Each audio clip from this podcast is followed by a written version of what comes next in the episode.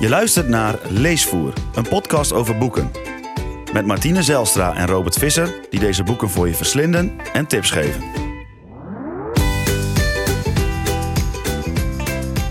Welkom bij de 22e aflevering van Leesvoer. Met deze week Weetvoer, een samenwerkingsverband met Nemo Kennislink. Daarin bespreken we Wild Jaar van wetenschapper Koen Arts, die een heel jaar lang buiten sliep en daar een boek over schreef. Nu het vakantietijd is, trekken veel mensen er met campers, caravans, vouwwagens en tenten op uit om te kamperen. Lichtelijk gegeneerd met een wc-rol onder de arm struinen ze over het kampeerterrein, plonsen in de zee of in een meer en proosten met goedkope wijn op het buitenleven. Over de muggen, de spinnen, de lekkende tent, het noodweer dat de haring uit de grond rukt en de snurkende buurman een paar meter verderop, hoor je dan weer niks op de gestuurde aanzichtkaarten naar het thuisfront. Na de zomer bergen de meeste mensen hun tent weer op. Maar wetenschapper Koen Arts en zijn vrouw Gina haalden op dat moment juist hun kampeerspullen tevoorschijn voor een wild jaar. 365 dagen wilden ze buiten slapen. Vond je dat uh, inspirerend, Robert? Nou, uh, nee. Ik heb Nee? echt een Oh. uh, bloedhekel aan kamperen. En Jo, dat- je meent het. ja, dat komt door vroeger. Vertel. Ik heb eh, jarenlang met mijn ouders gekampeerd in eh, Frankrijk. We gingen ook altijd naar dezelfde camping. Ja, Jaren achter elkaar, vlakbij Bordeaux. het eh, klinkt een En- beetje boring. Ja, het was heel erg saai, eh, vond ik. En eh, ja, dat heeft mij een beetje verpest. Ik vond, het, ik vond het gewoon niet leuk, het kamperen. Maar ik vond het ook niet leuk om altijd maar naar hetzelfde te gaan. Ja, maar Dus eh, daar zit wel wat frustratie. En altijd als ik weer ga kamperen, dan moet ik daaraan denken. Maar dat nou, is niet dat die alleen, vakanties toch? nou helemaal niks aan waren. Nee, ja, kijk, weet je, ik, ik heb, eh, eh, dat heeft, ha- had ik, was toen nog geen probleem. Ik heb mijn fysiek niet mee voor het kamperen. Ik ben Nee. twee meter lang. tenminste, en- altijd als ik met jou in een tentje lig, dan hoor ik jou, zodra je opstaat, piepen over dat je je kop stoot, eh, dat je geen ruimte hebt, dat je... Nou ja, Nee, het is verschrikkelijk. Alleen al slapen, weet je wel. Dan, dan, dan oké, dan En koop je een tent uur- en dan kopen wij een vierpersoons tent. En we kunnen er met z'n tweeën amper in liggen. Dan denk ik, ja, noem het dan ook geen vierpersoons tent. Nee. Eh dat luchtbedje is altijd veel te klein waar je dan op ligt. Of een matje. Ik moet altijd helemaal schuin gaan liggen. En dan, nou, dan blijft er voor jou vooral heel weinig Ja, ruimte ja, over. Ik heb meer te piepen dan Eh, jij, zou en ja, zeggen. mijn kleren aan en uittrekken. Ik weet nooit hoe het moet. Er steekt altijd een been door, door, door dat tentcel heen. En dan valt de stok weer om. Of dan struikel ik weer over de scheerlijnen. ik, ik heb het meestal koud of heel warm. En als het dan ook nog begint te waaien, dan heb je het idee alsof je in een centrifuge zit. Ja, maar ik heb dan Ehm, wel weer de mazzel dat jij mee bent, want de muggen vinden jou altijd Ja, heerlijk. muggen komen ook. Ja, Ja. ik heb dat, dat, dat, hoe heet het dan? Zo'n zo'n zo'n eh, ding wat erop zit, waar, wat je normaal dichtritst. Oh, eh, waar die, een hoor, een soort hoor, zeg maar. Dat, Ja, ja. Nou, die werken bij mij nooit, of die, of die muggen komen er gewoon doorheen. Ik Of die- denk, of zodra die ze zitten- jou ruiken van, eh, die moeten we hebben. Ja, of die hè? zitten er nog van de vorige keer. Nou, wij gaan ieder jaar naar Oerol Theaterfestival in Terschelling. Het is een, echt een enorme inleiding op dit boek Ja, trouwens. maar Maar de, ehm, en daar, dan kamperen we, want we zijn altijd te laat met een huisje regelen en zo. Ja. En dan is het ergens ook wel weer heel erg grappig om op de camping te staan. En ik denk altijd de eerste nacht, dit is best leuk. Weet je wel, je staat met je vrienden daar en, en er is een tafeltennistafel en dan eh, speel je opeens weer rond de tafel, net zoals vroeger. Ehm, en dan heb ik er wel lol in. Maar eigenlijk meestal na de tweede nacht denk ik, wat, wat doe ik mezelf aan? Of, het nou, of het nou koud of warm of wat dan ook is. Het- ik, ik, ik, ja, ik krijg er een heel vervelend gevoel van. En dat komt ook, ik voel me beperkt in mijn bewegingsvrijheid. Juist mensen die van kamperen ze- houden, die zeggen vaak van het is vrijheid. Ik vind het helemaal geen vrijheid. Ik hoor allemaal mensen om me heen die ik niet wil horen. Ik eh, vind, het, eh, eh, ja, ik vind het vervelend met, met, met, met, met dat het te- warm of te koud is. Ehm, ja, ik word dan weer wakker door gillende meeuwen, werkelijk. dat gebeurt op de Schelling ook altijd. Van, die, van dat toch weer mensen troep buiten laten liggen of zo. En dat die meeuwen daar maar... Ja, afgrijzelijk man. Ja. En eh, ja, ik, ik word dan niet zo sereen Nou wakker als, kijk, als Koen, de- als Koen de- Arts. Als de vogels om zes uur beginnen te fluiten, word jij ook altijd chagrijnig. ja, hier thuis ook. Ja, als het heel warm is, hebben we het raam open s'nachts inderdaad.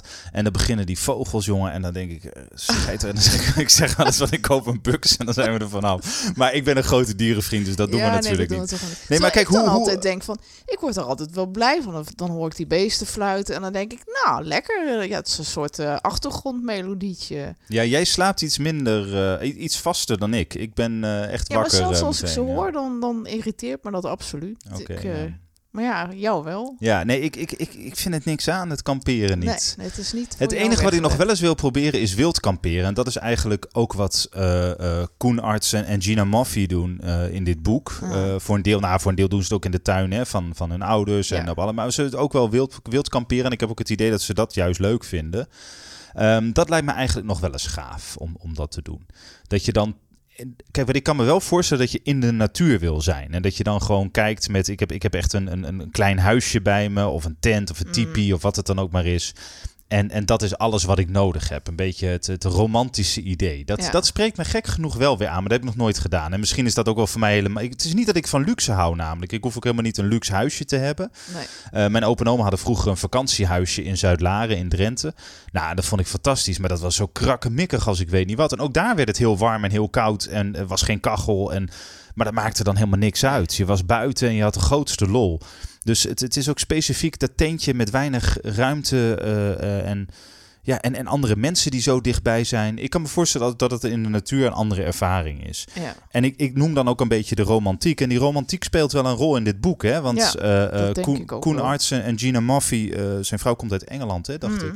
Zij, eh, ehm, nou, zeker bij Koen speelt dat romantische idee echt een, van, van de edele wilde en teruggaande na- naar de natuur speelt een grote rol bij hem. Hij, hij zegt zelfs dat het zijn wens om meer, buit, meer tijd buiten te verblijven dan binnen een jaar lang. Ja, dat het doordrenkt is van romantiek. Ook, eh, heel graag boswachter wilde worden. Ja, en hij heeft natuurlijk een opleiding gedaan bij de Universiteit van Wageningen. Hij heeft Mm. in, alle, in het buitenland ook heel lang gezeten, onder meer in Brazilië. Ja. En ehm, hij vertelt ook over de lessen die hij geeft. En dat gaat over, eh, ehm, ja, wat was het ook alweer? Mensen-natuurbeleid, hè, geloof Ja, ik, als ik het goed ja, heb. zoiets, ja. En in- maar in ieder geval, hij, hij is eh, heel erg bezig met hoe kijk je naar de natuur? Hoe ga, je, hoe ga je om met de natuur? Hoe verhoud je jezelf dan tot de natuur? ja. En hij En- vindt het ergens vreemd dat als je de les overgeeft, dat, dat je zelf zo weinig in de natuur komt. Eh, volgens mij komt het daar ook gedeeltelijk vandaan. Ja, en dat, dat is misschien ook wel gek. En hij, hij, ja, hij krijgt het eigenlijk helemaal niet met de paplepel ingegoten, want zijn ouders hebben er niks mee. Of in ieder geval weinig met de natuur. Eh, maar hij Nou, wel. hij- waar, want ze wonen wel in een, in een natuurgebied in, in, eh, eh, in Brabant, waarbij ze wel geregeld eh, het bos ingaan. Jawel, jawel. Alleen, ja... eh, maar niet zoals hij toch? Ik Nee, bedoel, dat nee, is wel. dat nee, die hij vader die crost ook door het bos heen in zijn auto, geloof Precies. ik. En die gaat hout hakken, waar dat eigenlijk... Nou, dat zou je nu niet meer zo mogen doen, denk ik. Nee. Maar dat, ja, da- daar ziet hij niet zo'n probleem in. Maar goed, wij, ik, ik, ik zit hier als, als kampeerhater. Zo, zo kan ik mezelf toch wel noemen. Ja, dat denk ik ook Ehm, wel. En toch bespreken we dit boek. En dat is ergens gek, want we hebben al eerder gezegd... we gaan eigenlijk alleen maar boeken bespreken waar we enthousiast over zijn. En ik zal het maar meteen vertellen, ik ben hartstikke enthousiast over dit boek. Ja. Ik heb echt met ontzettend veel plezier dit boek gelezen. En dat had ik niet eens zo verwacht. Nee. Dus eh, eh, misschien heeft het daar ook mee te maken dat ik dacht van... goh, ja, wat, wat, hè, de verwachtingspatroon was niet heel hoog. Maar dat is niet helemaal waar. Nee. Er zijn een aantal dingen die ontzettend goed zijn aan dit boek. Ehm, en om, om, om maar te beginnen met dat Koen Arts eh, heel eerlijk schrijft Mm. over zichzelf. Hè, dus hij zegt van, ik, eh, het is doordrenkt van romantiek dat ik dit wil gaan doen. Eh, vind ik mooi. Hij, hij, hij maakt het niet mooier of anders dan het is. Hij is heel erg op zoek ook naar van, waarom wil ik dit nou eigenlijk? Nou, Mm. daar, daar hou ik van. Hij, het, het is ook een zoektocht een beetje naar hemzelf. Ja. Maar hij maakt dingen niet mooier. Ook niet de relatie met zijn ouders bijvoorbeeld. Of als hij eh, eh, iets met zijn broer heeft. Of hij heeft bijvoorbeeld ook, in het begin hebben ze een enorm vochtprobleem. Hè? Ja. Want ze, ze Nou, slapen dan onder paar een... eh, dagen zijn best wel eh, dramatisch. ja, want ze slapen onder een tarp. Dat is dan een soort eh, doek wat je tussen bomen kan vastmaken. Of tussen Ja, bomen en een, en een staf. cel, toch? Ja, ja, zoiets. ja. Nee, inderdaad, ja. En dat eh zeil, dat, eh, daar slapen ze onder. Dus, ja, dat eh, span je tussen de bomen en dan ram je een haring het gras in of zo. Ja, of een is het, stok, toch? hè. Een Dit, stok. ja, en, en, en daar krijgen ze op een gegeven moment wel problemen mee, omdat het beddengoed heel erg vochtig wordt. Ja. wordt hè. Iedereen die wel, wel eens vroeg buiten is geweest, die, die, hè, die ziet dat dauwen op het gas en zo. Dat alles, ja, het is allemaal vocht natuurlijk Ja, buiten. nou ja, in het begin hebben ze het ook nog onwijs koud en ze worden ook nog lek gestoken door de muggen. Oh ja, ja. En dan, ja, dan zitten ze toch een beetje te prutsen van. Eh, toen dacht ik wel een we beetje, nou ik weet niet of jij dat ook had, van zie je wel, waarom doe je dit maar eh, eh, ze, Ja. ze verzinnen uiteindelijk, gaan ze op zoek naar een alternatief. En dan gaan ze Ja. naar een caravan, maar dat vinden ze niks. Nee. En dan komen ze uit bij een tipi. En dat vond ik zelf wel leuk. Dat is een wigwam eigenlijk, hè, Mm. zoals wij zouden zeggen. En dat, en dat ehm, vond ik zelf heel erg leuk, want wij hebben ook een tipi-tent. Ehm, en we hebben één keer een zomer op de Schelling gestaan in die tipi-tent. En toen kon ik wel een beetje staan, bijna staan erin. Ja. Maar toen vond ik eh, het hele kamperen nog steeds niks Nee, aan. Maar ja, zij vinden het een, een verademing. En ik denk als je een beetje van romantiek houdt, is zo'n tipi ook wel extra leuk. Nou, het was, En- vond het ook handig omdat er een kachel in zat. Precies, dat wou ik, wou ik net zeggen inderdaad. Ze konden een fikkie stoken. Ja, En, want als je eh, in de winter aan het kamperen bent, dan, eh, ja, dat wordt wel duidelijk uit dit boek, dan moet je wel ervoor zorgen dat je genoeg brandhout bij je hebt. Want anders dan wordt het echt eh Ja, anders wordt het te koud. met de pet op. Ja, en op een gegeven moment hebben, nodigen ze ook mensen uit in hun tent. ja. Eh, het is niet tijdens het coronajaar geweest trouwens. Ze Nee, hebben een jaar lang. dus- 2016. ja, eh. dus het is al van een, een paar jaar. Het boek is wel nieuw, maar het is van een paar jaar geleden dat Ja. ze dit eh, zo hebben gedaan. Ehm, en ze nodigen op een gegeven moment ook mensen uit en dan zitten ze allemaal rond het haardvuur. En er zijn dan ook, eh, ik geloof, neefjes en nichtjes die het ook allemaal heel spannend Ja, vinden en en zo. Dan en eh, dat, gaan ze eh, de gluwijn opwarmen en zo op de kachel. En, Ja. Ja, en Ja. toen, toen, ja, ik weet niet, dat vond ik wel heel erg leuk. Ja. Had je dat ook? Ja, dat had ik ook. Dat, toen dacht ik van nou, dan, dan heb je wel goed begrepen wat de aantrekkingskracht is. Ook van zo buiten slapen of buiten leven. eh. Ja, en tevreden zijn met eh, het moment. Ja. En, en dat eh, zit heel erg leuk in, in dit boek. En hij schrijft Nou ja, heel... en ook met de omgeving. dan, ja, als je het comfortabel hebt, dan maakt het niet zoveel uit waar je, waar je bent. Of er nou een dakpannen boven je hoofd zitten of dat je in een tent slaapt. Ja, en hij, en hij vindt het geweldig om wakker te worden van een rood borstje of een lachende groene specht of winterkoninkjes. Ja. Ik zou eerlijk zeggen, vogels ja, op het rood borstje na die ik niet eens zou herkennen. Nee, dat Eh, denk ik ook niet. En dat, en dat is op zich geen onwil hoor, maar ik, vind- ik vind het best leuk om naar vogels te kijken. Maar het, eh, ja, nou ja, ze moeten me niet uit mijn slaap halen sowieso. en wat ik ook interessant vind aan dit boek is dat ze hebben, eh, ze hebben gezegd... dus we willen een jaar lang meer buiten zijn dan binnen. En de enige manier om dat te realiseren was dat ze eh, s s'nachts buiten gingen slapen. Ja. Want anders haalden ze het qua uren niet. Maar ehm, het leuke was dat ze het willen inpassen in hun dagelijks Ja, leven. dat vond ik ook vooral Ja. heel inspirerend aan. eh, want je denkt bij een titel als Wild Jaar, tenminste dat was het eerste wat ik, wat er in mij opkwam voordat ik begon te lezen. Bij Wild Jaar denk ik vaak aan eh, gebieden waar niemand komt. Ja. Eh, die midden in de wildernis zitten en dat je dan bij wijze van spreken je eigen maaltijd bij elkaar moet lopen scharrelen. Dat je herten moet gaan schieten in het bos of iets dergelijks of Nou, paddenstoelen je zag ze al een beer eh, slachten. Nou ja, dan nog zo, niet. zo wild wordt het niet. Maar, Nee. nee. ja, of dat Nee, je inderdaad een sabbatical neemt of zo. En dan echt de wildernis in, Ja. intrekt. Maar dit is de Nederlandse wildernis. eh, wat ze Nou, maar het is niet zozeer wildernis waar ze naar op zoek zijn. Nee, Dat, want dat maakt ze juist een, een, een onderscheid in. Dat je niet per se naar wildernis op, op zoek moet gaan, maar naar een soort natuurbelevenis. eh. Maar dan op de plekken ja, die, die, ehm, die bij je in de buurt zijn. Of waar je eh, niet onwijs veel moeite voor moet doen, maar gewoon dat je op zoek gaat naar groen en, en, en hoe je daartoe kan verhouden. Want ze slapen ook bij, eh, hun, bij zijn ouders in de boomgaard bijvoorbeeld. eh. ja, ja, en dat is nou niet het eerste wat bij mij opkwam als ik aan wild jaar denk. Maar ik vond het wel eh, mooi dat hij dat deed eh, samen met zijn vrouw. eh, eh, Ja. Juist omdat het dan zo dichtbij wordt. eh, zo toegankelijk. misschien. Ja, en ik vond het ook zelf interessant dat ze dan opstaan en dan gaat hij opeens lesgeven in Wageningen aan Ja. zijn studenten en dan gaat hij daarna de natuur in om ze eh, daar dingen te leren over eh, de relatie tussen mens en natuur. Ja, Ja, dat, dat vond ik wel fascinerend. Eh, Ja. En ook wel heel erg passen bij wat, wat hij dus blijkbaar voor werk heeft. Hè? Als, als, als wetenschapper en als docent.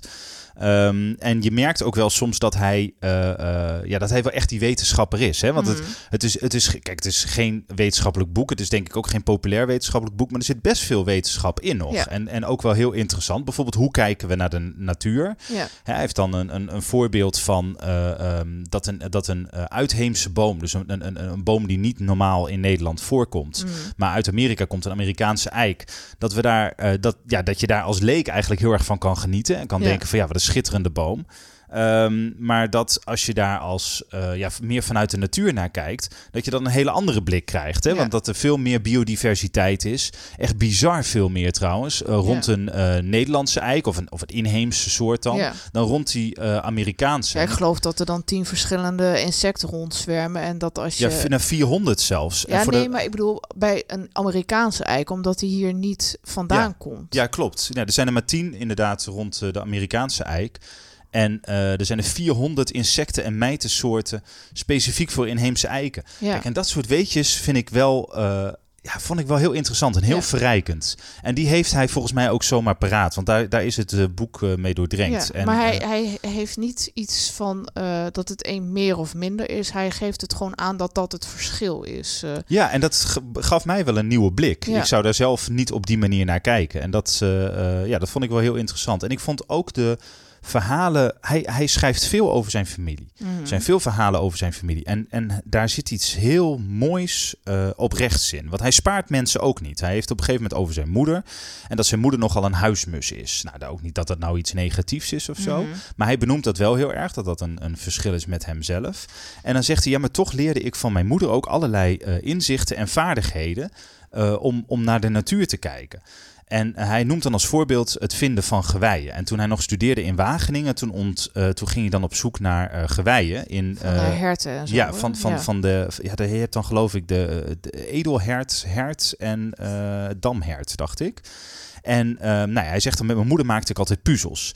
En bij puzzels moet je altijd een tactiek hebben. Dus ze maakte eerst altijd de zijkantjes, de kaders. Eh, die zoek je uit. En eh, ja, ik heb dus ook een hekel aan puzzelen. maar goed, ik vond het wel ik vond het een heel erg leuk voorbeeld. En eh, dan zegt hij, ja, en, en dat is eigenlijk net zo als met, oh, het is een ree, ik heb hier opgeschreven, een ree, een damhert en een edelhert. Die geweien zien er allemaal anders uit. En als eerste begin je dan ook daarbij met de randjes. Ah. Dus eh, je moet nagaan van, van, wie, van, van welk dier is het. Hè? Ze hebben verschillende groottes. Dan is het ook nog de tijd van het jaar. Mhm. Dus de, de, oudste werpen, de oudste herten werpen hun gewei al af in februari, die jongeren iets later. Dus dan, dan weet je wanneer er als schatzoeken moet zijn. En hij noemt Ja. dat eigenlijk de randjes van de puzzel. Daarna ga je naar de binnenkant. En bij de binnenkant heb je twee tactieken. Eh, tenminste had hij met zijn moeder. Eerste is gewoon scannen van puzzels op, op punt van herkenning en zo alles vullen. Dat vond hij zelf het leukste en dat vergelijkt hij met kriskras door de Veluwe lopen. Gewoon kriskras er doorheen banjeren en kijken wat je tegenkomt. Aha. Nou, is natuurlijk niet heel eh, eh, tactisch of systematisch Nee. te werk gaan. Tweede punt is dat wel. Dan bij puzzelen zoek je kleur bij kleur of thema bij thema. En eh, wat dat dan betekent voor het zoeken van een gewei is dat je kijkt naar de herten. Waar lopen ze? Waar, waar, ja, waar gaan ze vooral heen? Waar, waar komen ze samen? Mhm. En ehm, op die manier kun je dus een, een tijd ernaar kijken en dan je kans vergroten dat je dan een eh, gewei vond. Ik vond het een hele rare vergelijking, maar hij werkt wel. Ja. En het mooie is, er, je ziet ook dat zo, zo, zo'n kleine Koen eigenlijk met zijn moeder puzzelen en, en, en, en ja, druk bezig zijn met die puzzelstukjes en ook een beetje kwebbelen over hoe gaan we het aanpakken. Ja. En ehm, ja, ik vond, dat, ik vond dat heel interessant. Ja, het- een ander mooi voorbeeld vond ik eh, dat hij het heeft over eh, eh, een, een kip die hij eh, eh, Oh, wil ja. slachten. Want met het idee van, nou ja, als je een boswachter wil worden of meer in, als een soort halve wilde in de natuur wil overleven, dan moet je ook je eigen dieren kunnen slachten. Ook als kind, hè? Als kind al. Ja. En dan besluit hij om een, een, een, een kip nou ja, te grazen te nemen en dan zelf te slachten. Maar dat wordt gewoon één Ja, dat wordt verschrikkelijk. En zijn moeder kijkt dan toe en die helpt hem uiteindelijk. Hè? Maar het, ja. Ja, ook een, een, het, het, het komt gruwelijkste... zelf geloof ik van, eh, van een boerderij. Dus ze weet wel Ja, eh, hoe ze dat moet doen. En dat, dat brengt ze dan wel op hem over. Maar ja, het, eh, hoe die daarmee omgaat en hoe die dat beschrijft. Dan dat je denkt, oh jeetje mina. Ja, en daar spaart hij kind- zichzelf eigenlijk ook niet. Nee, dus nee. het, is, eh, ehm, het, is heel, ja, het komt allemaal zo eerlijk over. En dat, is, dat, is, dat maakt dit boek ontzettend eh, interessant om te lezen. En, en het meest raakte mij, en ik weet zeker dat het voor jou precies zo zou zijn, of zo is. het meest raakte mij hoe hij schrijft over zijn vader. Hè? Ja. Want ehm, zijn vader komt te overlijden tijdens, eh, tijdens het, jaar buitenslapen, dus tijdens Mhm. het wilde jaar. En ehm, ja, hij schrijft daar zo ontzettend mooi over. Ja, Ehm, niet dat hij het mooier maakt, maar hij beschrijft zijn verslagenheid, zijn verdriet bij hemzelf, bij zijn familie. ja, maar ook heel duidelijk van wie die vader nou was. En Ja. eh, hoe die met hem omging en hoe die in het leven staat.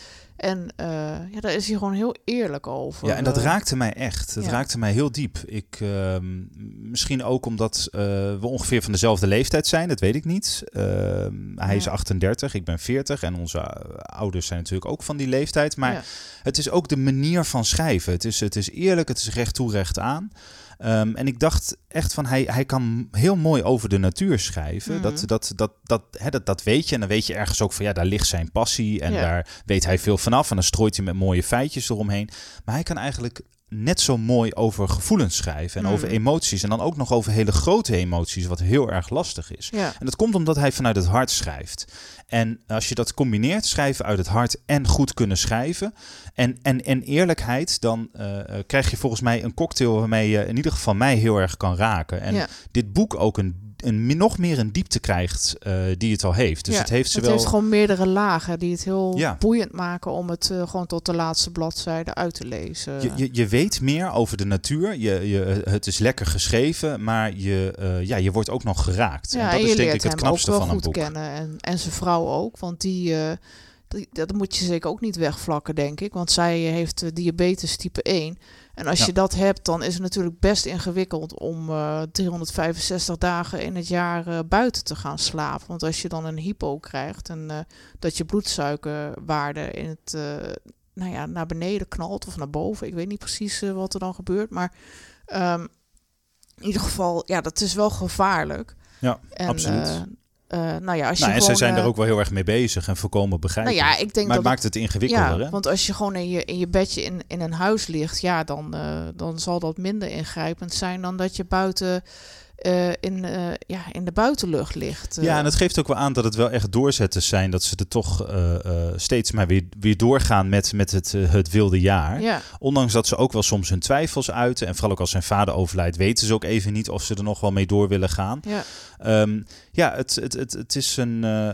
ja, misschien ook omdat het boek mij onverwachts zo raakt. En, en het, is, het is een non-fictieboek. ehm, en dat meestal word ik geraakt door romans. Die, en, en in dit geval is het, eh, is het, is het non-fiction. Dat is een, eh, dat, dat is een hele leuke ervaring, ja, vond ik. ja. Dus het is, maar eh, ondanks dat je totaal niet van kamperen houdt, Nee, kan ik me wel voorstellen dat dit boekje wel dichter bij de natuur brengt. Want hij heeft niet iets van iedereen moet nu buiten gaan slapen. Maar het is meer Nee, van is- zoek de, de, ja, de natuurbeleving kun je ook dichter bij huis vinden. Dat, ja, dat het is geen, eh, het is geen predikant of zo. En dat, misschien Nee. is dat ook juist in deze coronatijd, waarin we toch wel soms, eh, of in ieder geval ik wel, eh snak naar wat meer rust. Eh, eh, of wat, ja, wat meer bezinning misschien ook en wat, wat meer natuur. Kijk, Ja, je, je, je komt natuurlijk wat minder makkelijk ver weg. eh, en eh, dat is volkomen begrijpelijk. En dan is dit boek super interessant. Ja. Omdat hè, de natuur is dichterbij dan je denkt. Eh, misschien wel gewoon om de hoek. Of in ieder geval net even buiten je stad. En ook daar kun je hele mooie ervaringen hebben. En interessante dingen zien. ja. Ja. ook al zijn het nog zulke kleine beestjes of torretjes of weet ik het wat. het is niet minder fascinerend. En althans, dat weet hij wel bij, wist hij wel bij mij op te wekken. Om daar eh, met meer interesse naar te kijken. En te waarderen misschien. Wat zou je verder nog aanraden als je verder wil lezen?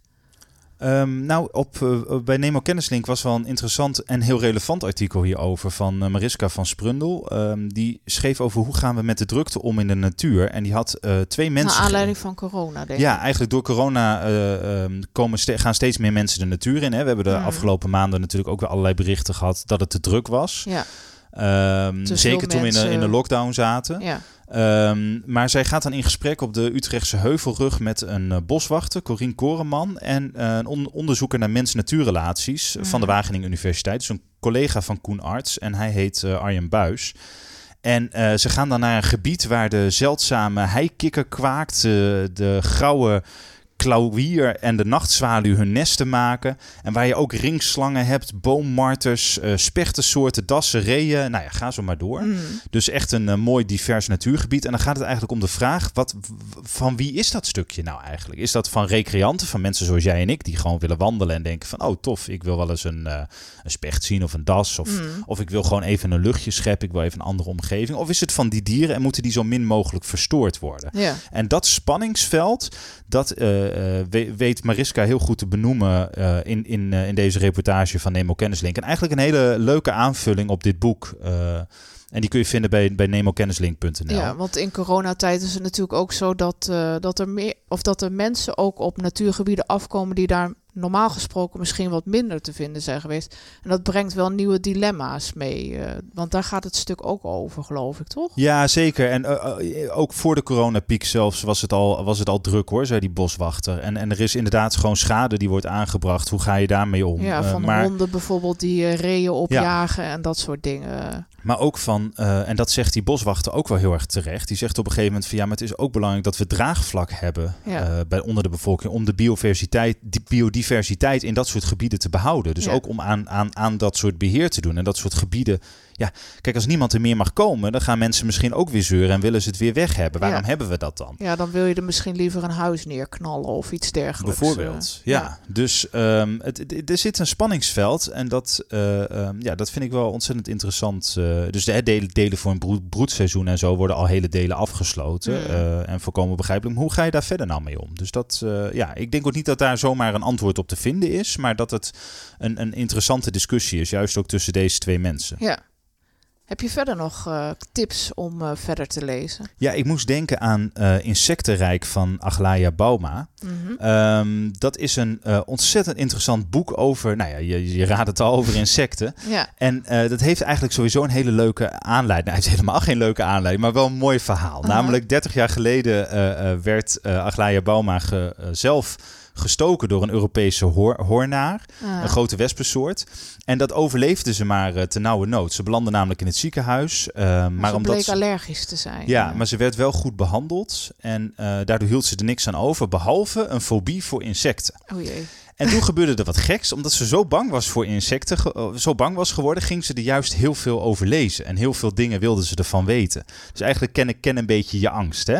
Kennen Want ze... hoe, hoe oud was zij toen?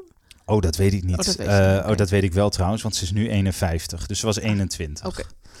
En ehm, nou ja, goed, ze, ze gaat ze dus eh, bestuderen. En eh, op die manier verandert eigenlijk haar fobie in een, in een gepassioneerde ja, fascinatie. Mhm. En in dit boek, Insectenrijk, schrijft zij over allerlei echt super merkwaardige verhalen over insecten. Allerlei manieren waarop ze paren bijvoorbeeld. Hoe ze naar elkaar op zoek gaan. Eh, ehm, ja, gewoon echt, echt ja, hele, hele rare dingen. Het- het- insecten zijn gewoon heel raar. Hè? Ze, ze Ja. heeft het bijvoorbeeld over eh, eh, nachtvlinders die bestaan die op, een- op een takje lijken. Ehm, ja, en er is een, een, een veenmolen, die, die, of veenmollen, sorry. Er zijn veenmollen die de akoestiek van holletjes in de bodem gebruiken om op die manier naar vrouwtjes te zingen. Ja, ontzettend Ja, het- fascinerend. Het is Ik- altijd bij dat soort kleine beestjes. Ja, die vliegen een beetje rond. En dan ben je er nooit zo bewust van dat daar zoiets bijzonders mee kan. nee, echt zijn. totaal niet. Op een gegeven moment gaat het ook over bladluizen. En dan denk je echt van, ja, wat kan daar nou interessant aan zijn? Nou, Maar dan volgt er weer een fantastisch verhaaltje van Aglaya over, ja, nou ja, of, of zelfs over bladluizen, waar gewoon, ja, waarvan je denkt als je ze ziet, hoe kan daar nou een interessant verhaal achter zitten? En zo heeft ze dat eigenlijk bij al die piepkleine beestjes die in het boek voorkomen, heeft ze een, eh, een bijzonder verhaal. En dat is, eh, ja, dat is ontzettend leuk. Bijvoorbeeld over de, de prikkende en zuigende monddelen van lantaarndragers. Ehm, en die bladluizen hebben ook van die, rare, van die rare zuigende mondjes. Ja, ik weet niet of je daar nou helemaal vrolijk van wordt. dat weet ik ook niet. Ik, ik eh. had hier wel bij dit boek, en dat is wel grappig, want ik, ik ben zelf allergisch voor eh, bijen en wespensteken. Dus ik, ik krijg ook altijd wel een beetje de kriebels van insecten, en Aha. met name van bijen en wespen. Ik weet niet of, het, of ik nou hetzelfde had als eh Aglaya. Dat ik dacht van, oh, nu, heb ik, nu ben ik daar niet meer... Nou, bang is een groot woord, maar nu, nu let ik daar niet meer extra op of zo. Dat, Aha. dat niet helemaal. Ik blijf die kriebelende beestjes een beetje gek vinden. Maar ze fascineren ook wel. En zeker als je er zo goed over kan vertellen als zij. Ja. En waar ik ook nog aan moest denken, als we het toch over insecten hebben, is eh, het, eh, het boek, het verhaal met een angel van hoogleraar biologie Dave Golson. En hij vertelt over hommels. Oh ja, dat was En, leuk. Ja. eh, dan denk je bij hommels ook aan, nou ja, eh, kleine diertjes. Maar er zijn zoveel verschillende soorten. En als je het boek van Dave Golson hebt gelezen, dan sluit je dat kleine gestreepte diertje, eh, ja, vond ik, in je arm. Omdat Ja, hij er ook- zo gepassioneerd over vertelt. Ja, en ook, ook heel. eh, sluit mooi aan bij Wildjaar. Ik had er nog helemaal niet aan gedacht. Maar ook hij schrijft heel eerlijk. Hè? Want hij Ja. heeft op een gegeven moment ook gewoon, geloof ik, iets dat hij, dat hij heel veel dieren doodmaakt. Omdat hij ze zo leuk vindt. Oh, en dan ja, dus per ongeluk. Hij elektrocuteert de vissen, geloof ik. En ja. hommels steekt Ja, hij een keer heeft- per ongeluk in de fik. Dat Omdat hij ze wil drogen. Heel, heel heftig allemaal. Ja, als dan- klein kereltje gaat hij dan eh, eh, in zijn omgeving gaat hij, eh, op zoek naar allerlei dieren. En daar doet hij echt de meest verschrikkelijke dingen mee. en dan echt per ongeluk. Omdat ja, hij ze wil ze- helpen. En, eh, Ja, Ja, Maar, ook, ook een, eh, zo'n ontzettend eerlijk en eh, gepassioneerd boek. En ook een heel gepassioneerd verteller. ja. En hij vertelt zoveel verschillende verhalen over verschillende soorten. En ja, dat, dat maakt dat je die beesten, dat je ze gewoon graag wil bekijken zelf ook. eh, van wat voor dier is dit nou precies? Wel, welke soort is het? En dat je er helemaal nagaat van eh, wat hij erover te vertellen had. En dat, eh, dat vond ik echt heel fascinerend. Ja, absoluut. Dus Verhaal met een angel, zeker lezen. En hij heeft er nog meer boeken over geschreven, want hij is echt gespecialiseerd in hommels. Ja. Dus Mooi. doe dat vooral. Ehm, we gaan verder met het verrassingsboek. En het verrassingsboek hebben we eh, bedacht omdat we eh, graag mensen willen verrassen met boeken. En als je nou eh, niet zo goed weet van wat je nou nog verder kan lezen of wat interessant is, ehm, dan kun je je opgeven voor het verrassingsboek. Dan sturen we jou een boek op en dan kun je bijvoorbeeld aan ons laten weten wat je interesses zijn. En dan bedenken we daar een, een leuk boek bij en dat eh, kunnen we aan, aan je opsturen. Dat kost verder niks extra's, maar dat, eh, dat door een eh, mailtje te sturen naar Leesvoerpodcast.gmail.com dan sturen we zo'n boek naar je op. En dat doen we met hulp van onze favoriete Rotterdamse boekhandel Bos en de Jong. En daar gaat het geld ook heen. Want Ja. eh, boekhandels eh, hebben het nog steeds moeilijk en die kunnen al onze steun eh, gebruiken. Dus wij verdienen er zelf helemaal niet aan en dat, Nee. en dat hoeft ook niet. Maar we vinden het wel leuk als meer mensen meer lezen. Dus dat is eigenlijk het idee achter het verrassingsboek. Hey, en volgende week, Wat gaan we dan doen? dat weten we nog niet. We hebben nog steeds een Den Haag in Italië liggen. Hè? Ja. Dat zeiden we ook aan het eind van de vorige aflevering. Deze kwam er even tussendoor. Ehm, ja, la- laten we hem even in het midden laten wat ja, het dan dan wordt. wordt het een verrassing eh, of het Den Haag of Italië wordt. Ja, eh. ja. Oké, nou hopelijk luister je dan weer. Dus tot de volgende keer. Ciao.